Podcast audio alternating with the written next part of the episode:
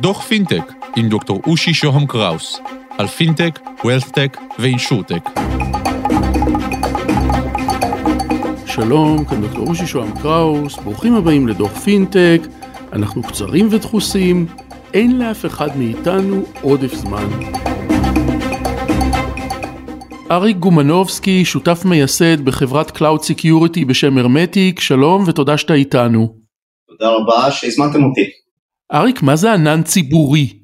אמ, שאלה טובה. ענן ציבורי זה בעצם תשתית ענן אה, שמסופקת על ידי אחת משלושת, או בעצם יש מספר יותר גדול, אבל יש שלוש ספקיות גדולות, שזה אמזון, Amazon Web Services או AWS, מייקרוסופט, או ה offering שלהם נקרא Microsoft Azure, או גוגל שמציעים מה שנקרא גוגל Cloud Platform, GCP.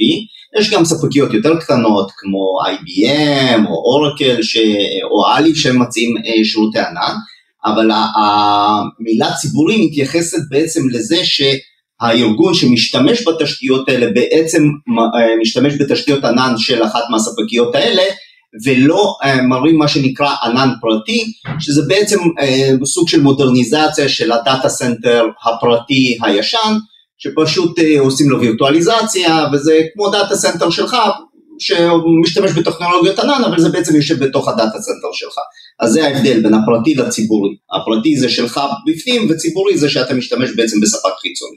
אריק ולעניין שלנו איך זה קשור לפינטק במה זה מועיל לפינטק? טוב זה בעצם אחד ה driver ים המרכזיים ש, שקורים בעצם מאחורי כל מהפכת הפינטק זה בעצם היכולת של החברות החדשות בעולם הפינטק להביא חדשנות פיננסית, כן, ללקוחות שלהם בצורה מאוד מאוד מהירה. זאת בעצם חברות הפינטק בעצם עושות שני דברים, הן באות ומביאות חדשנות פיננסית באמצעות שימוש בתשתיות טכנולוגיות מודרניות, לכן השילוב בין ה fin ל tech. עכשיו מה זה בעצם ה tech שעומד מאחור? אז ה tech הרבה פעמים זה איזושהי מערכת AI חכמה, מערכת אנליטיקה חכמה, מערכת אה, שנותנת ללקוחות אה, אה, כל מיני insights חכמים, אבל כדי שהדבר הזה ירוץ מהר וב scale, וכדי שאפשר יהיה להביא אותו ללקוחות בצורה מהירה, בדרך כלל אה, הפינטקים רצים על תשתית של ענן ציבורי.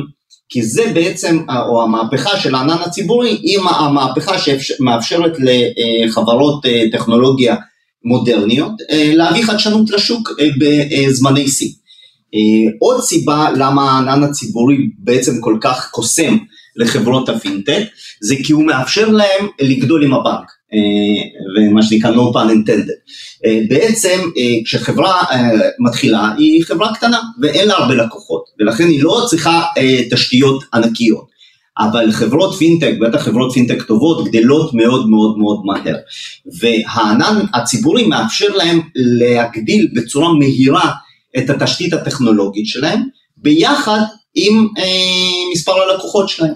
אה, תחשבו בעצם אה, מה היה קורה פעם. פעם חברה שהייתה מבוססת על data center משלה, הייתה צריכה לתכנן הרבה זמן מראש את ההספק של התשתית שלה. זאת אומרת, אם הייתה אומרת, אוקיי, אני השנה צפויה לגדול מ-10 לקוחות ל-100 לקוחות או ל-1000 לקוחות, אני כמובן לא רוצה שהלקוחות שלי, חוויית המשתמש שלהם תיתקע אי פעם בשנה הקרובה, אני צריכה לרכוש שרתים מראש שיהיו מתאימים לאלף לקוחות, כי אני לא יודעת מתי השנה אני אגיע ליעד הזה של האלף לקוחות, ולכן אני קונה ומשקיעה מראש הרבה מאוד כסף בתשתית כזאת, כמובן זה השקעות אה, מאוד מאוד משמעותיות, בטח השקעות לחברות סטארט-אפ, וזה פוגע ביכולת שלהם לגדול.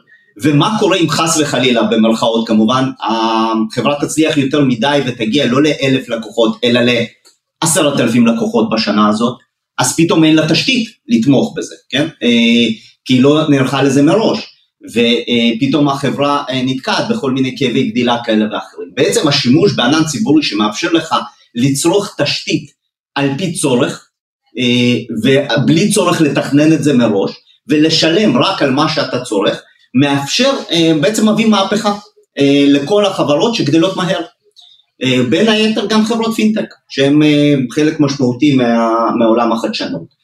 ובעצם מאפשר לחברות הפינטק לגדול מהר, לא להיכנס לתכנון הזה מראש, לגדול עם הזמן וגם לא להתחייב להוצאות כספיות מראש. זאת אומרת, החברה גדלה מ-100 אה, לקוחות ל-1,000 לקוחות, היא יכולה בקלות לעשות סקיילה ביום אה, לתשתית שלה. היא גדלה מ-100 לקוחות ל-10,000 לקוחות, גם זה אפשרי. היא לא גדלה ל-10,000 לקוחות, גדלה רק ל-1,000, לא פגעה בתחזיות שלה, אין כסף שנשרף ונזרק לפח. זאת אומרת, הענן הציבורי נותן לחברות הפינטק את הגמישות לגדול בצורה יעילה.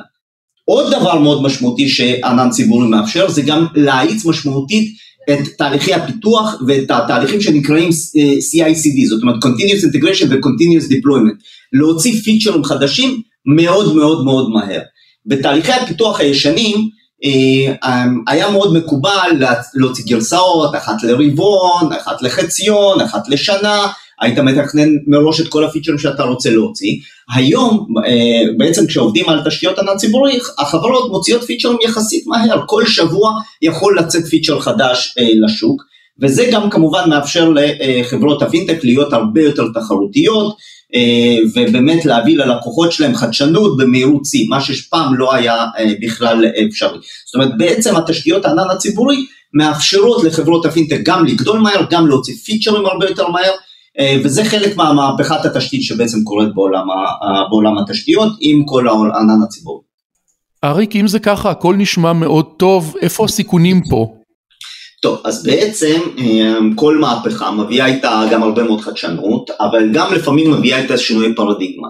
מה לעשות שאם אתה מסתכל על עולם ה security, ועולם ה security הוא מאוד מאוד חשוב היום לכל החברות, אבל בטח ובטח לחברות פיננסיות שמחזיקות, אה, גם עושות טרנזקציות פיננסיות, גם מחזיקות מידע אה, פרטי מאוד רגיש, כמו מספרי כרטיסי אשראי, חשבונות בנק וכו' וכו', אה, החברות האלה צריכות להתאים את עצמם למציאות החדשה.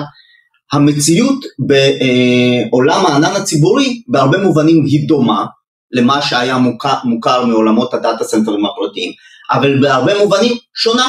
לצורך העניין בואו נחשוב רגע על אה, איך נראה ה perimeter הסייברי אה, בעולם ה data center הקלאסי. אני משאיר בצד את ההגנות הפיזיות על הבניין שבו יושב, יושבים השרתים, זה כמובן גם נכון לעולם הענן הציבורי, אבל בואו נחשוב על ה perimeter הסייברי. החומה הראשונה שהייתה קיימת בעולמות ה data center הקלאסי זה חומת הרשת. אה, אנחנו כולנו מכירים חברות כמו צ'ק פוינט ופאלו אלטו, צ'ק פוינט שהמציאה את ה firewall, שבעצם נותן את ההגנה אה, הרשתית אה, הראשונה מסביב, מסביב בעצם ל data center, ואחרי זה היו קווי הגנה נוספים. אחרי, אחרי ה firewall היה VPN, שזה גם כמובן קשור ל network, ואז אה, הגיע, הגיע כל הסיפור של ה network הפנימי, זאת אומרת התוקף כדי לחדור לאיזשהו אה, רשת של ארגון אה, שיש לו data center, היה צריך קודם כל לחדור את ה perimeter, או לפרוץ איזושהי תחנת קצה, או לפרוץ איזושהי אפליקציה, אחר כך הוא היה נוחת באיזשהו אזור ברשת הארגונית, והיה צריך לנוע בתוך הרשת הארגונית כאשר הוא עובר עוד חומות אש, עוד firewall ים, עוד מערכות מה שנקרא intrusion detection systems שאמורות באמת לתפוס את התנועה הזאת, עד שהוא היה מגיע באמת לאותו מה שנקרא jewel, אה, אותו database שמחזיק את המידע הרגיש, אותו storage שמחזיק את המידע הרגיש, שאותו התוקף היה רוצה לגנוב כשם קוד. מה לעשות שבעצם כשעוברים להשתמש בתשתיות ענן ציבורי, אין יותר perimeter, והדבר היחיד בהרבה מאוד scenarios שעומד, בהרבה מאוד תרחישים, שעומד בעצם בין התוקף למידע הרגיש, הוא רק הזהות, ה-identity. אה, זאת אומרת, שהיא זהות של אה, מישהו מהעובדים בארגון, שיש לו גישה לאותו data center. אה, זה יכול להיות זהות של עובד, זה יכול להיות זהות אפליקטיבית של אחת האפליקציות. אם הזהות הזאת נפרצת, זאת אומרת אם התוקף מצליח להשתלט על הזהות הזאת, בהרבה מאוד מקרים הוא יכול להגיע לכל ה database ים הרגישים ולכל השירותי אחסון הרגישים ישירות מהאינטרנט כמעט מכל מקום אה, בקליק אחד. אין יותר את ה perimeter ה network י, הגישה לכל השירותים החיוניים היא גישה ישירה מהאינטרנט בהרבה מאוד מהמקרים, אה, וזה מה שמאוד מאוד מאפיין את אה, שירותי הענן הציבורי. ולכן אה, בעצם אנחנו מבינים שבעולם הענן הציבורי, להבדיל מעולם ה data center, ה identity, הזהות, הוא משטח התקיפה המרכזי בעצם שהתוקפים משתמשים בו. בעוד בעולם ה data center הפרטי זה היה הקו ההגנה השני, השלישי, לפעמים אפילו העשירי, בעולם, הדאטה, בעולם הענן הציבורי זה הופך להיות קו ההגנה הראשון ולרוב גם היחיד.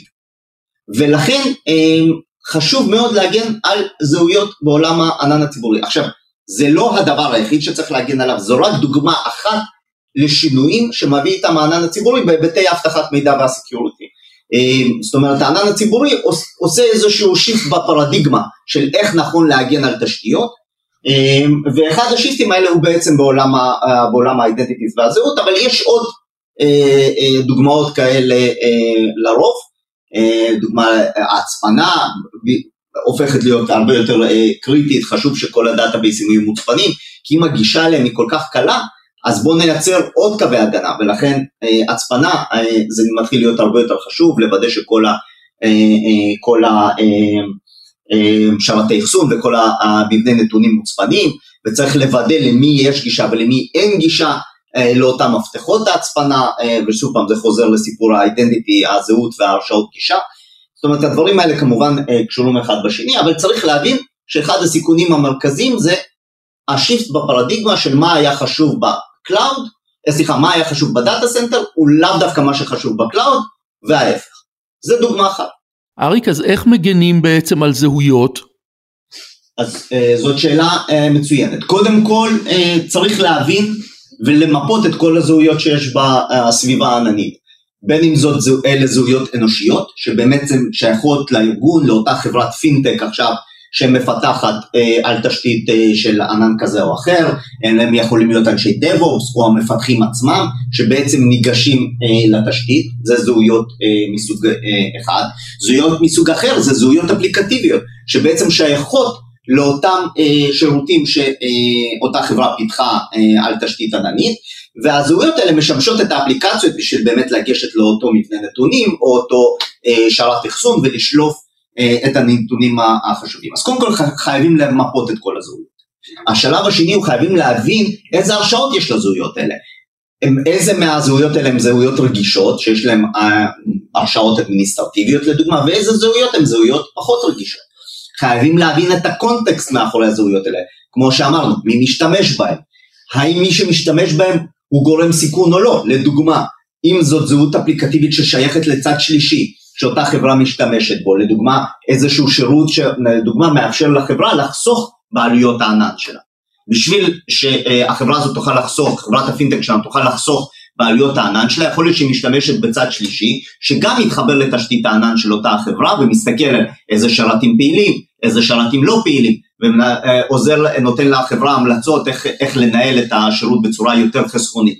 אז זה גורם סיכון, כי זה גורם צד שלישי, שעכשיו יש לו גישה לשירות הענן, אז צריך לוודא שאין לו הרשאות רגישות, וכו' וכו' וכו' וכו'. זאת אומרת, כמו שאמרנו, צריך להבין את הזהויות, צריך להבין את ההרשאות שלהם בשביל להחליט איזה זהויות רגישות איזה לא, צריך להבין איזה זהויות קשורות בגורמי סיכון כאלה ואחרים, שחלקם זה חשיפה רשתית, חשיפה לגורמי צד שלישי, ואחרי זה צריך אה, לראות מה הדרך הכי אפקטיבית להקטין בצורה משמעותית את אותם הגורמי סיכון, ולעקוב אחרי אה, הדבר הזה בצורה אה, ongoing, אה, בצורה אה, יומיומית, שעה-שעה, כמובן עדיף בצורה אוטומטית. זה לדוגמה מה שאנחנו היום בחברת אה, הרמטיק אה, מציעים ללקוחות שלנו כחלק מהאופרינג המאוד רחב שלנו אה, בעולמות ה-Cloud Security שכמובן נוגע בנושא הזהות והרשאות אבל גם חורג מזה בצורה משמעותית ומסתכל הוליסטית על ההגנה בעולם ה-Cloud Security. ארי גומנובסקי, שותף מייסד בהרמטיק, תודה שהיית איתנו.